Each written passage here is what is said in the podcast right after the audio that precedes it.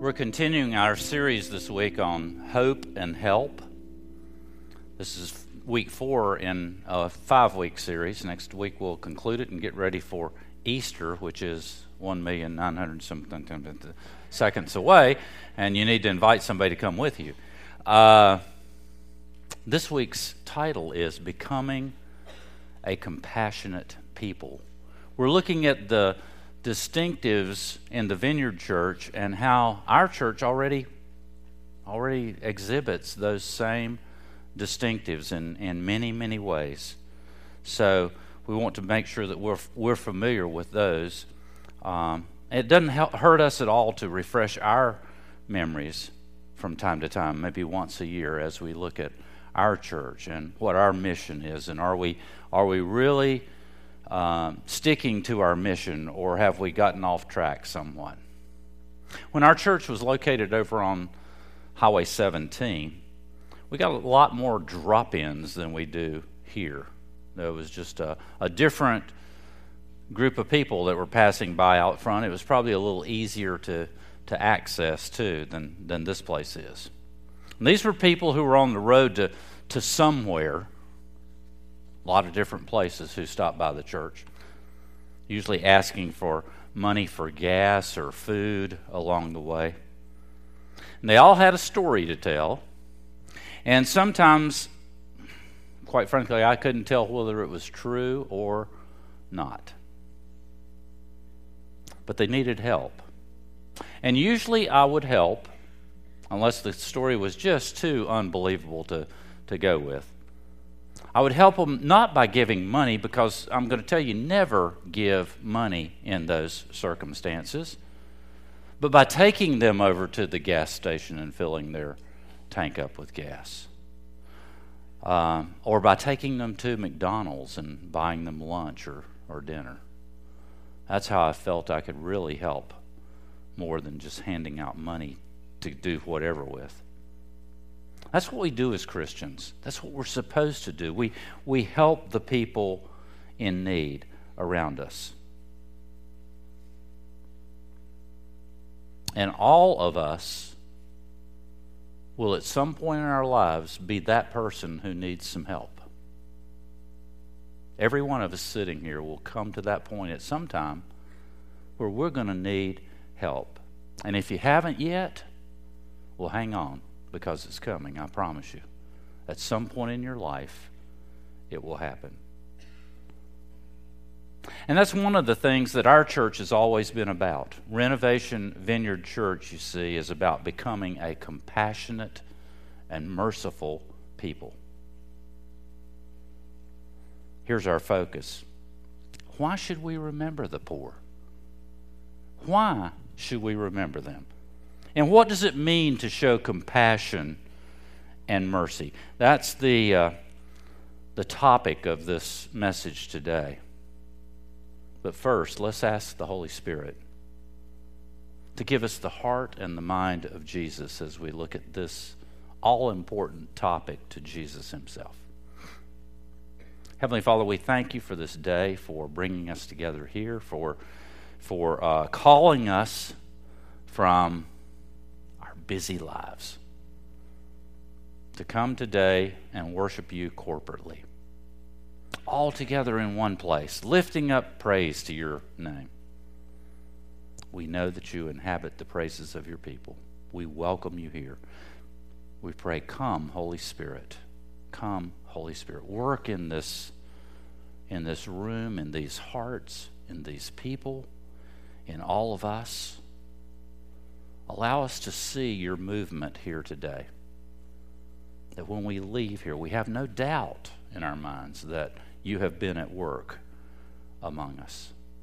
And God, this morning I pray for the, the uh, folks that are finishing up the Holy Spirit weekend up at Fort Caswell, that uh, their time of, of teaching and reflection this morning would be rich, as rich as the other sessions have been, and that uh, their travel home would be safe.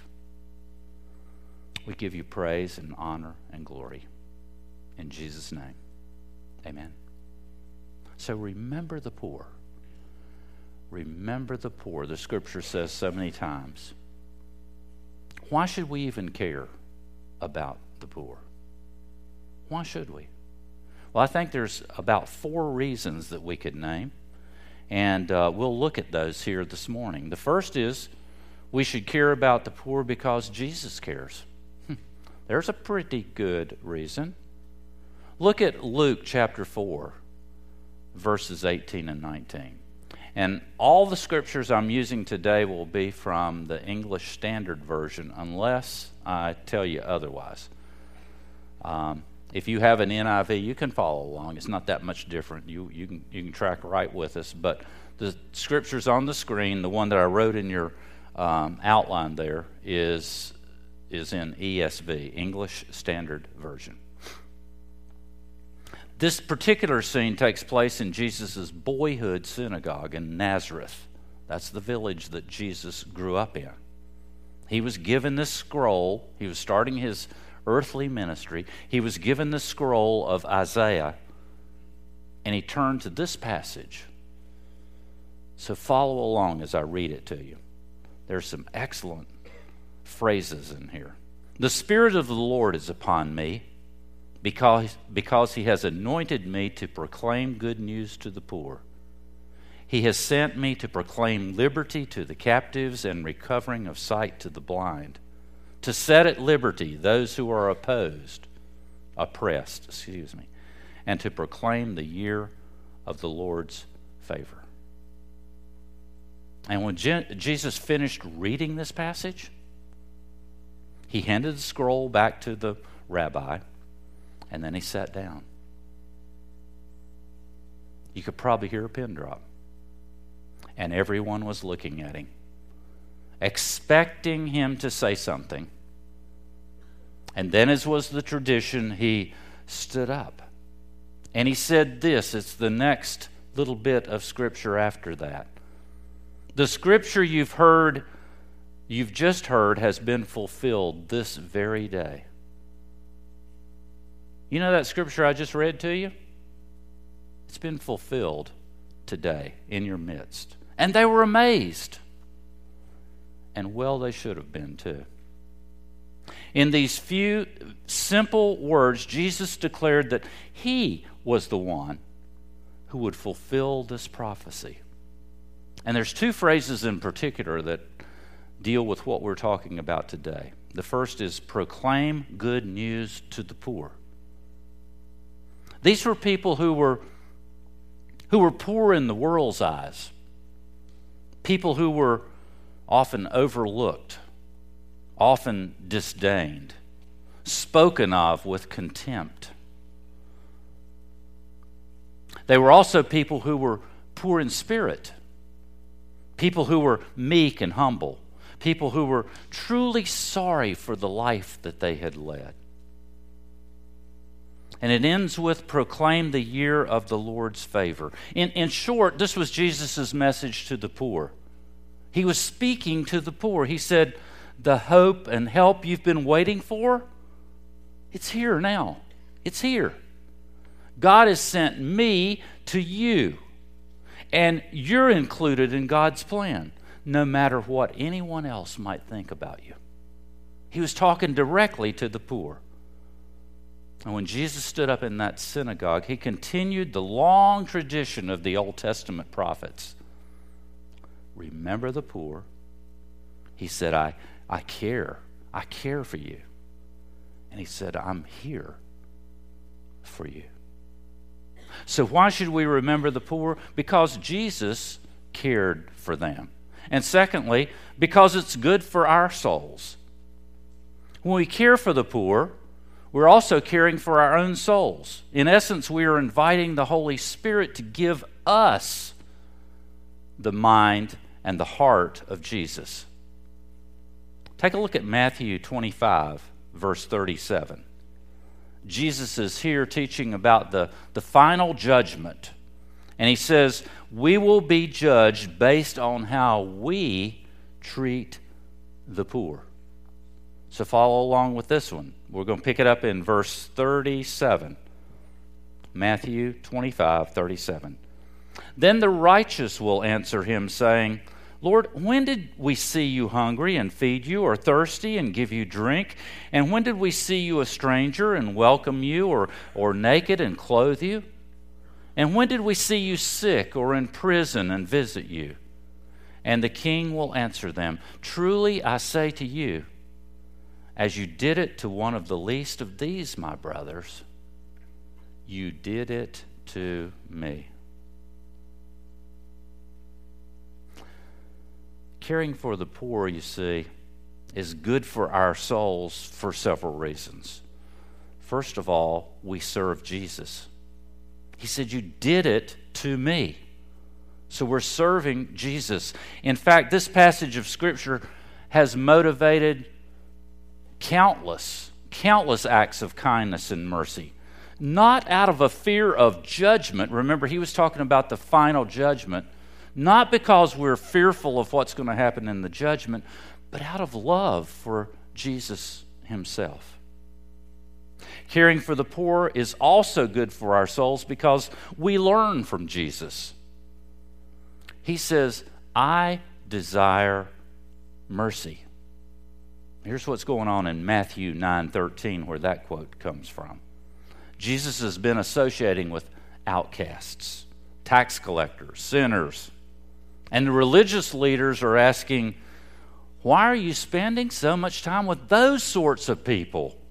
Oh, how can you hang around with them? And in response to the religious leaders' questions, look at what Jesus says to them. This is Matthew 9 13. He says, Go and learn what this means. I desire mercy and not sacrifice for I came not to call the righteous, but sinners. In fact, Jesus says, These are the very people that I came for. When we care for the poor, the sinners, the tax collectors, all the others of the world, Jesus is teaching us about mercy. Caring for the poor is also good for our souls because we, we love like Jesus. We've looked at this verse a couple of times already in this, in this uh, series. He had compassion on them. What we have in this little bit of scripture from Matthew 9 35 and 36 is an actual glimpse into Jesus' heart. It says this and Jesus went throughout all the cities and villages, teaching in their synagogues and proclaiming the gospel of the king, kingdom and healing every disease and every affliction. When he saw the crowds, he had compassion on them because they were harassed and helpless, like sheep without a shepherd. And do you know what the next verse right after that says? The very next verse says, then he said to his disciples, The harvest is plentiful, but the laborers are few. Therefore, pray earnestly to the Lord of the harvest to send out laborers into his harvest. I don't know whether you got the connection there or not, but Jesus wants our help loving people, people who are harassed and helpless. He wants us to help. And finally, caring for the poor is good for our souls because we're blessed by Jesus. This next uh, little scripture comes from the Sermon on the Mount, a, a, little section of Sermon on the Mount where Jesus is teaching people how to live happy and fulfilling lives. We call this section the Beatitudes. Matthew chapter 5, verse 7 says this. Jesus is teaching, and he says, Blessed are the merciful, for they shall receive mercy. So, why should we care about the poor? Because Jesus cares about the poor, first of all. And because caring for the poor is good for our souls. But thirdly, caring for the poor we, we should do because it's our responsibility. It's your responsibility, it's my responsibility. Look at Galatians 2:10. Paul says this, they they asked us to remember the poor. The very thing I was eager to do. So, what's going on here? This is the Apostle Paul, New Testament. He traveled to Jerusalem and he went there to ask the apostles that lived there to bless this missionary journey that he was going out on, much like we did today. It would be the same sort of thing. Bless these people as, as, as we go out among the Gentiles. And they were happy to do just that. But they also wanted to make sure that he didn't forget them, particularly the poor Christians living in and around Jerusalem who had been so persecuted, jobs taken away, houses burned, um, uprooted, uh, probably living in hovels somewhere.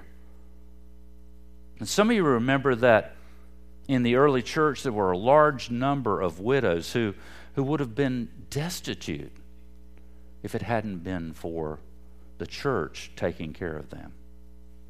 And what was Paul's response when he was told to remember the poor? He said, I'd be happy to do that. and he did just that. He took up offerings in the Gentile churches and sent those offerings back to the poor Christians in Jerusalem. Paul had a responsibility to remember the poor, but so do we, particularly poor Christians in poor churches. We've got a ton of them around here right out through the country in Horry County. And look at the little churches that have 25 or less people in them. So here's the big idea for today remember the poor. Remember the poor. The least, the last, and the lost. Now, that term poor is kind of nebulous, so I want us to kind of zero in on that. Who are, who are the poor? And one thing that becomes readily apparent when we read the scriptures, what, what the Bible says about the poor is this God is concerned about a lot more than just their financial needs. It's certainly true that God's people are expected to make sure that the basic necessities of life are provided for, for everyone, including the poor food, clothing, shelter. We should do that. But that's not the only part of the story. God is also concerned about the least, the last, the lost. Who are these people? Who are the poor? The least the least are the helpless. Look at Psalm 82 3. Give justice to the weak and the fatherless. Maintain the right of the afflicted and the destitute. Caring for the poor includes giving justice, becoming a defender of the weak and the powerless. People who have no one to speak for them, people who are victims of violence and oppression. Who are these people? They're the fatherless, the unborn children waiting, in their, waiting for their mothers to decide whether or not they should go to Planned Parenthood. And they're the abused women and children trying to escape violent homes. They're the foster children, some with disabilities, waiting forever to be adopted. They're the women whose husbands have left them after they've maxed out the family credit cards. They're the children of drug addicts who will never be quite right. So many others. So many others. These are the least among us who are suffering injustice and oppression through no fault of their own. Who are the least among us? Who are the poor among us? The least. The least. They're also the last. The last are the friendless. Friendless. Friendless. Whew. You have to forgive me. I uh, have been at Fort Caswell for two days and got in and Ah, my eyes aren't focused real well. The last are the friendless. These are the last people that you would ever invite over to your house for a dinner party. The last people that you'd invite over to your neighborhood for a barbecue. They'd never get on your guest list. They're not even on your radar. Look at Luke 14, verse 12. When you give a dinner or a banquet, do not invite your friends or your brothers or your relatives or your rich neighbors, lest they also invite you in return and you be repaid. But when you give a feast, invite the poor, the crippled, the lame, the blind, and you will be blessed because they cannot repay you. For you will be repaid at the resurrection of the just. The, la- the last are the people who are so difficult to be around. You know who they are. I mean, you have them in your life just like I do. They have special needs, they need assistance and help. Their table manners and behavior leave a lot to be desired. They're the families with special needs children who never get invited anywhere. They're the people whose life experiences are so different from yours that you don't know what to talk about or where to even begin talking about it with them. When you enter a room of people, they're the last ones that you want to be with. And God forbid that they end up in your small group Bible study. Besides, besides there's no way they can ever pay you back. But Jesus says there will be payback when you get to heaven. He promised it. So start building a, a new guest list and open up your heart and your home to the friendless. Who are the poor among us? They're the least, they're the last, they're also the lost the lost are the hopeless. Back to that verse that we've looked at so many times, Matthew 9 35. And Jesus went throughout all the cities and villages, teaching in their synagogues and pro- proclaiming the gospel of the kingdom and healing every disease and every affliction. When he saw the crowds, he had compassion on them because they were harassed and helpless, like sheep without a shepherd. See, in this story, Jesus is traveling all over the place, back and forth from one side of the Sea of Galilee to the other. He's preaching and teaching and healing. And as he goes from place to place, crowds of people come out to see him. And he attends to their physical needs. But you know what breaks his heart? His heart's broken by their spiritual lostness. The Living Bible says it this way Their problems were so great, and they didn't know what to do or where to go for help. In essence, they were lost. Some of you might remember that TV series from a couple of years ago, Lost. It aired for six seasons, I think.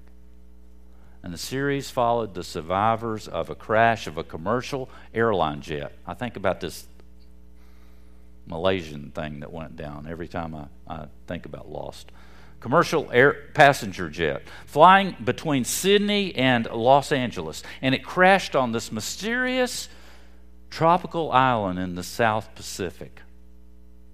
It contained all kinds of twists and turns and, and even time shifts the people in it never knew whether they were coming or whether they were, were going. They couldn't tell what was true and, and what was false. They weren't even sure if they were dead or alive sometimes. It was as if they were living in a very bad dream. And they couldn't wake up from it. And that's how Jesus saw the crowds of people who came out to see him as lost souls, locked in a bad dream. And it broke his heart.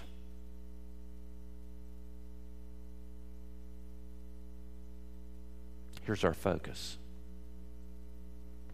When we're called to remember the poor, we need to look at more than just that person's income.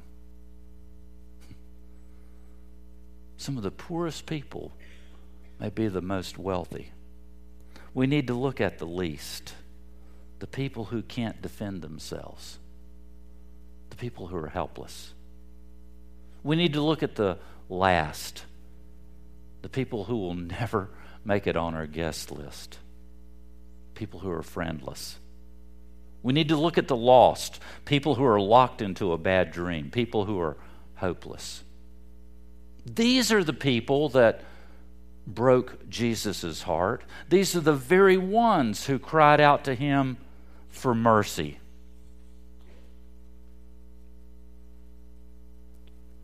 I think if we want to apply this, we've got to ask for some help from the Holy Spirit.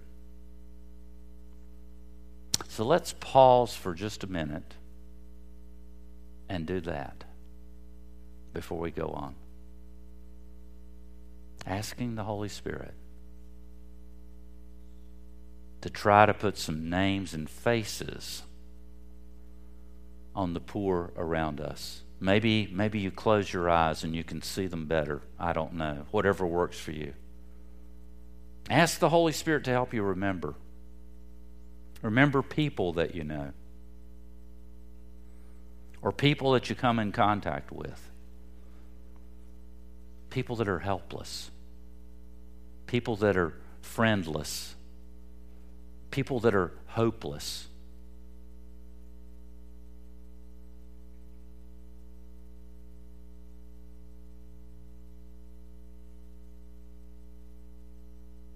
Who is it that comes to mind? Who is it that He's bringing to your mind right now? Ask the Holy Spirit for a name. Ask Him for a face. Ask Him for a place that breaks Jesus' heart.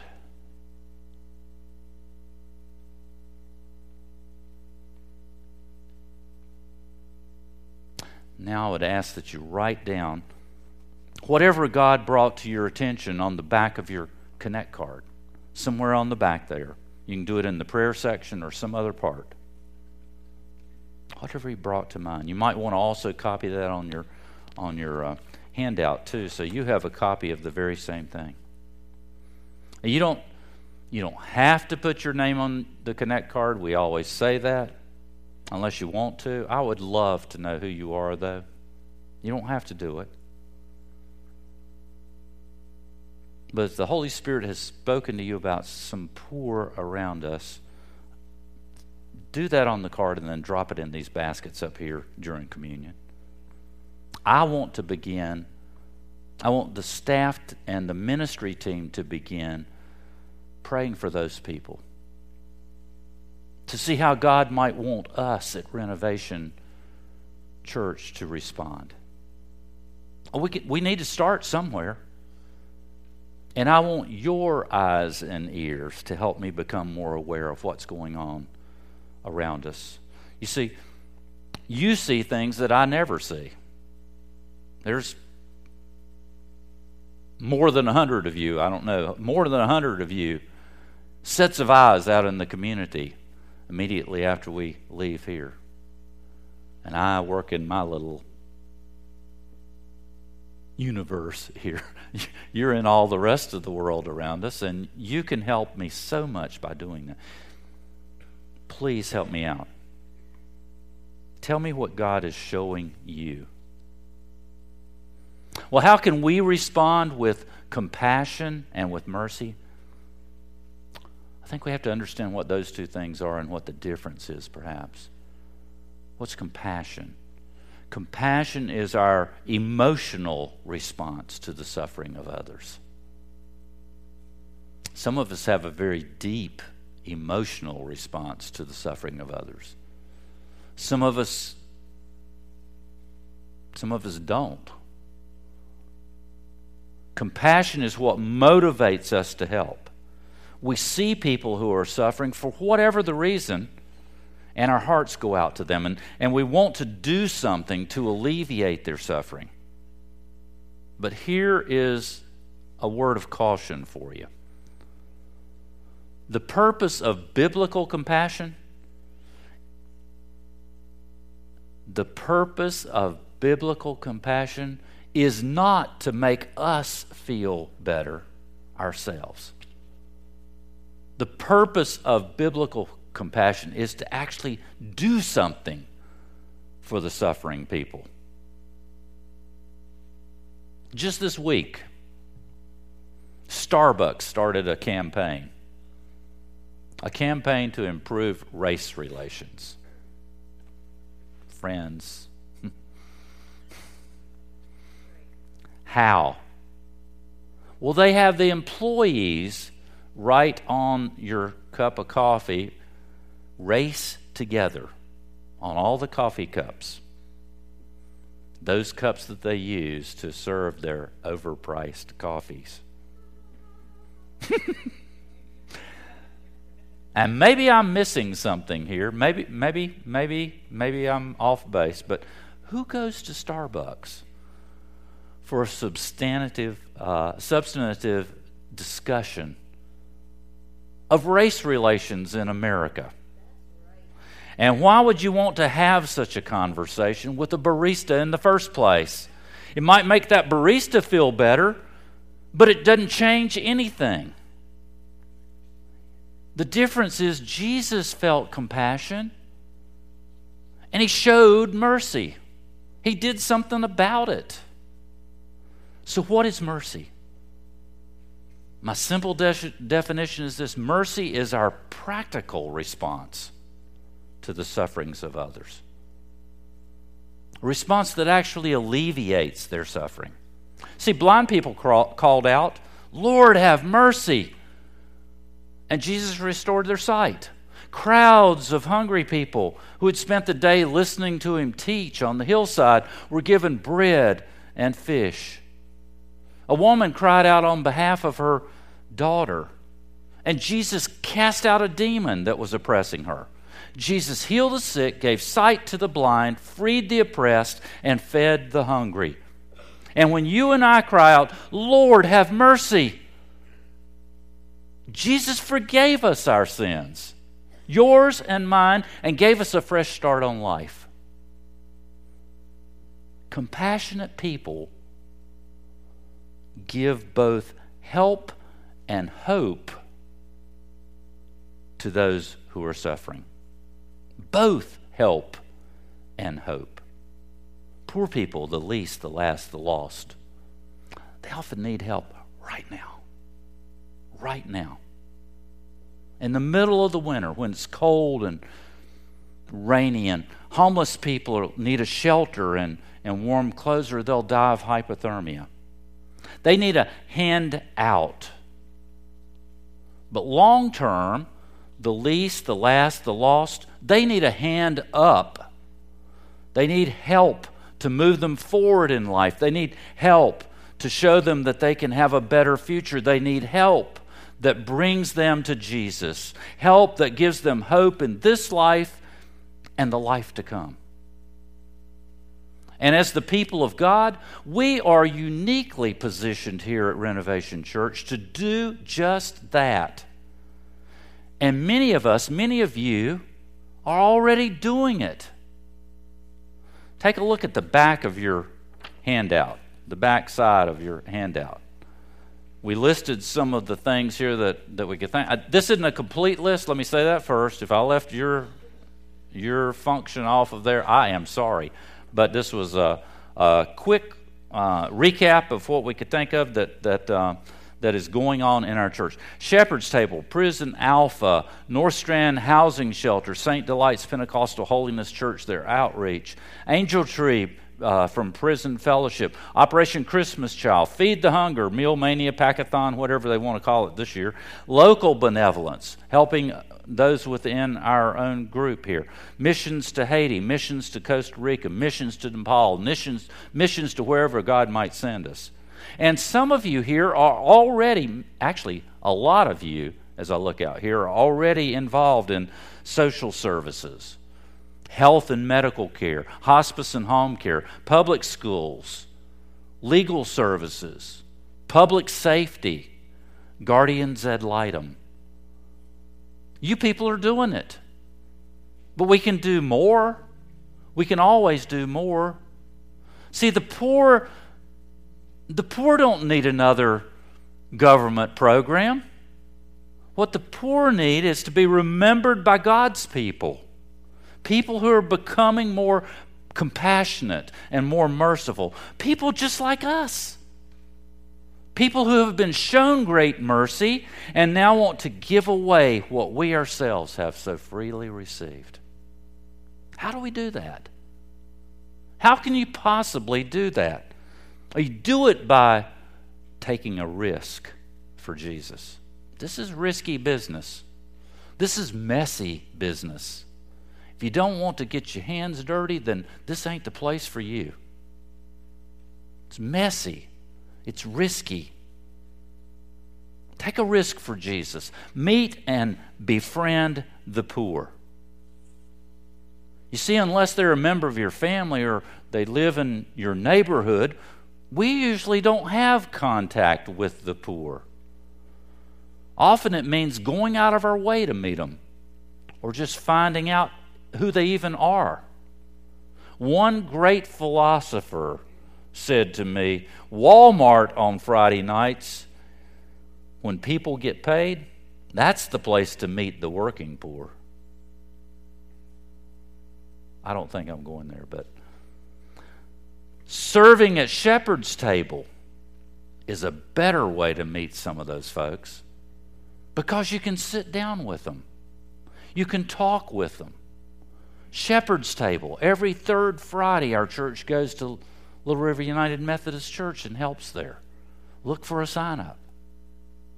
Befriending the poor you see, takes time and it takes effort. It takes trust and it takes friendship. And all that is built over a period of time. Take a risk for Jesus. Listen and learn from the poor, the second thing. One of the greatest gifts we can give anyone, anyone, is to listen to them. And I mean really listen, what I would call active listening. Not just wait for them to take a breath so you can jump into the conversation. Listening is one of the skills that we try to teach on the Alpha course. Listen and learn. The least, the last, the lost. You see, they often live in a different world entirely than most of us live in. Typically, typically, they have less money and less material possessions. They have less tools, they have less opportunities and less options. They can teach us a lot about living life with less. We have a lot to learn. Take a risk. Love and serve the poor.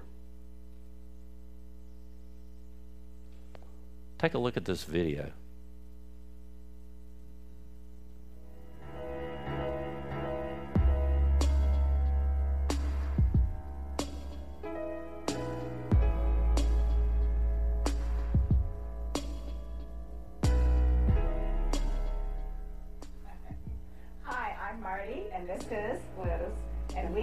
Prison Alpha Meal Team.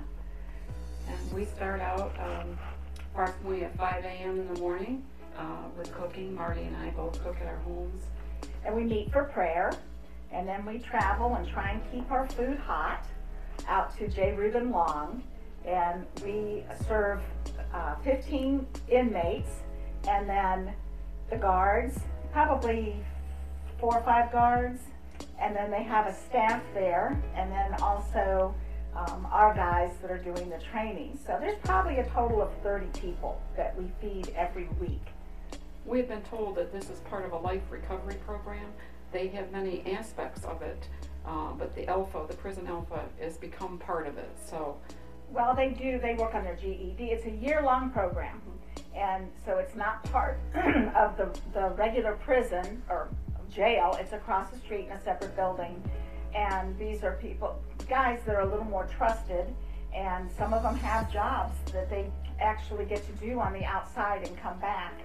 And then they work on their GEDs and they work on classes and how how to be back into society. So Alpha goes right along with that. Yes, and when uh, they finally do let the inmates come through the doors, they come through with um, big smiles on their face. They look so happy to be there, and they just uh, greet us. They know our names. They've uh, they've learned both of our names, and they just enjoy having us there. And it's been such a blessing. It just feels like being the hands and feet of Christ. That we're feeding their bellies, and God feeds their soul. It just reminds me of when Jesus fed the multitude uh, with the bread of life and that's what basically what we're doing is we're giving them the nourishment and they get the rest from the alpha group meeting. They share like i said they share so much with us that it's, it's almost like we're family now. And we've had special requests which we've tried to meet. Which one week met making how many pancakes? 127 pancakes. 127 pancakes and also at least five pots of coffee and Lots of funny stories to go with it. Lots but, of funny stories. But such a blessing. And they are so appreciative. They just, even before, when they first come in, they start telling us how much they enjoy coming to eat. And they haven't even eaten anything yet that day. I believe one young man said to me that his whole week depended on Friday to Friday. He enjoyed the meals so much, and just being in the Alpha group um, was just awesome to them. They just look forward to the next Friday. And we let them take as much as they want. We have enough that they can come back and have seconds. And one of them has told me that they eat so much for breakfast that they don't eat lunch. they are blessing us, and I believe that we're blessing them. It's wonderful too to see even the reaction of the guards and and um, how appreciative they are, and how everybody is so helpful to help us bring the food in and set it up and it's a very tiring time, but it's a very rewarding time. Very um, rewarding. By the time we get back at 9:30 in the morning back to Renovation Church, we are tired for the day, but it's been a good tired.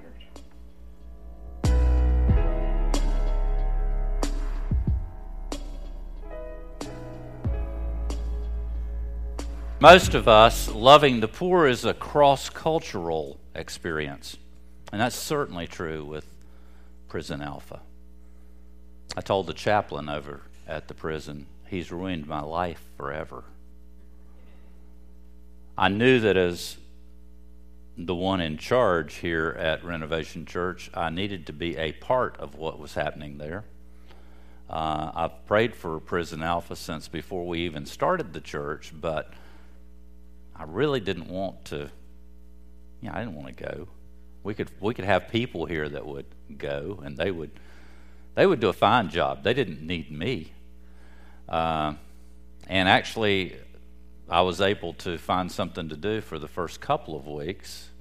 And I thought, okay, I've got to go. I, and I showed up, and um, through the subsequent weeks of going over there, not only is it an alpha course that we're running, but we love those guys. We love them. They're friends. They have changed. The whole facility is talking about this little pod of prisoners that are different than the rest of the folks in the facility. And they're curious as to why. Love and serve. Prison Alpha requires that we approach that challenge of cross cultural missions with a missionary mindset. It's just like going to Haiti, just like going to Costa Rica or Nepal. We listen. They told us nobody's ever listened to us before. We listen and we learn. We build understanding and we build trust so that we can learn how best to love, love and serve those particular inmates. It takes a lot of love. There are fits and starts throughout this program, almost throughout each day. Two weeks ago, we were locked out because of some electrical problem. We'd driven over there. The ladies had food. We served breakfast, and boom, we're through. People disappoint us. Sometimes they lie to us. Sometimes they use us. It takes time, it takes persistence, it takes consistency, it takes commitment. It can be a risky business, it can be a messy business. But along the way, God is shaping our hearts and our minds so that we can become more like Jesus. Take a risk for Jesus as number four, you welcome and share with the lost.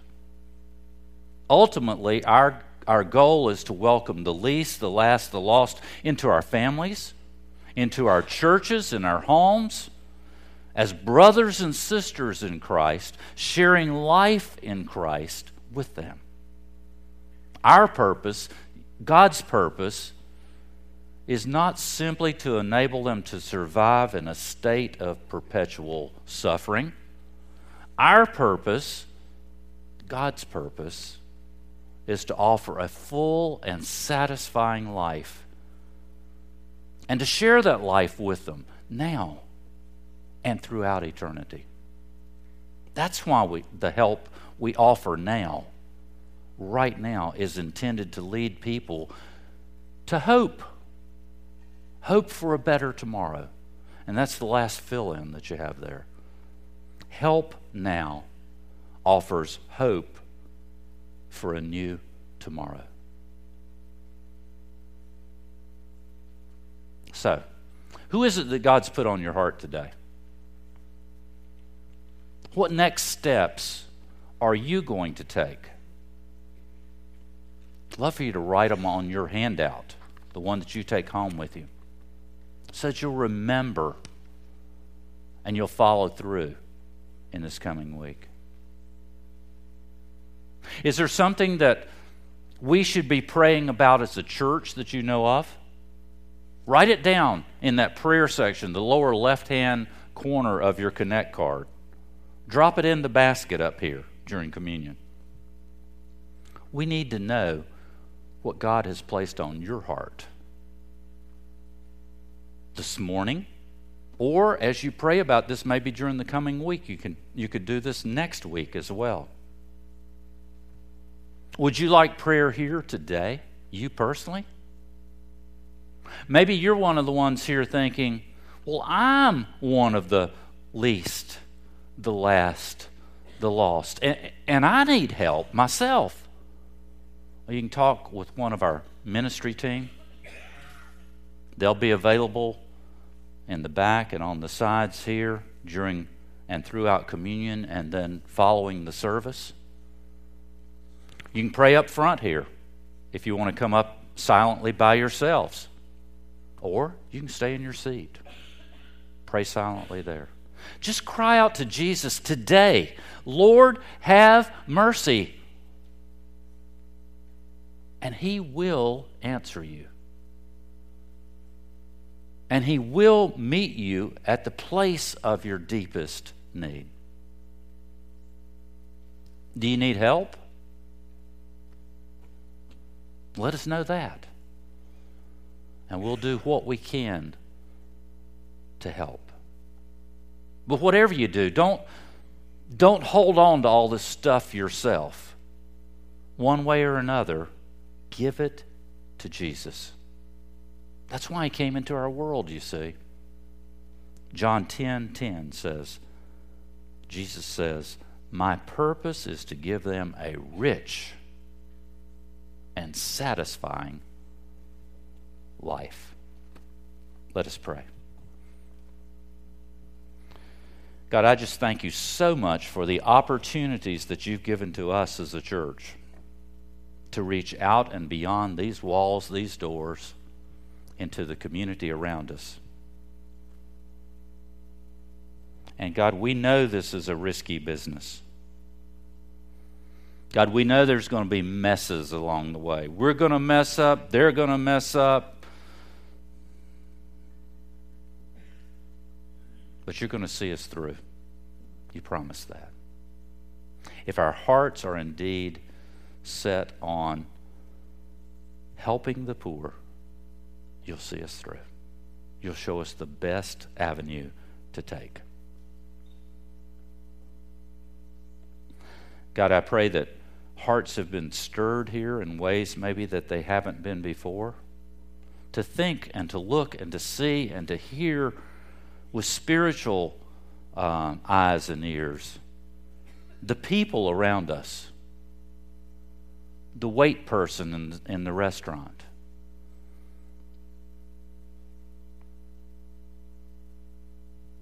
The server at Dunkin' Donuts. the checkout lady at the supermarket, the lady that my cart bumps into at Walmart. Opportunities that you place before us every day. Show us how to capitalize on those opportunities. What you would have us say, what you would have us do. Not so we feel good but for your glory and for the relief of suffering of the poor. We pray these things in Jesus' name. Amen. On the night that Jesus was betrayed, he took bread and he broke the bread and said, Friends, this is my body that's broken for you. And After the meal, he took a cup, poured wine in, saying, This cup is the new covenant, the new covenant in my blood that's poured out for the forgiveness of your sins. He said, As often as you eat this bread and you drink this cup, you remember my death until I come. And in remembering his death, it's impossible not to remember what he's done for us his compassion and his mercy that was poured out on us. Why? So we could pour it out on someone else, so we could pass it along. That's what he calls you and what he calls me to do today each day of our lives. Compassion and mercy. That's not one of the easiest things for me to do. But when I depend on the Holy Spirit to guide me, it can be one of the most satisfying things to do. I think some of you may be in the same place. Trust Him. Trust Him. He's with you. He'll walk through every circumstance with you, show you the way.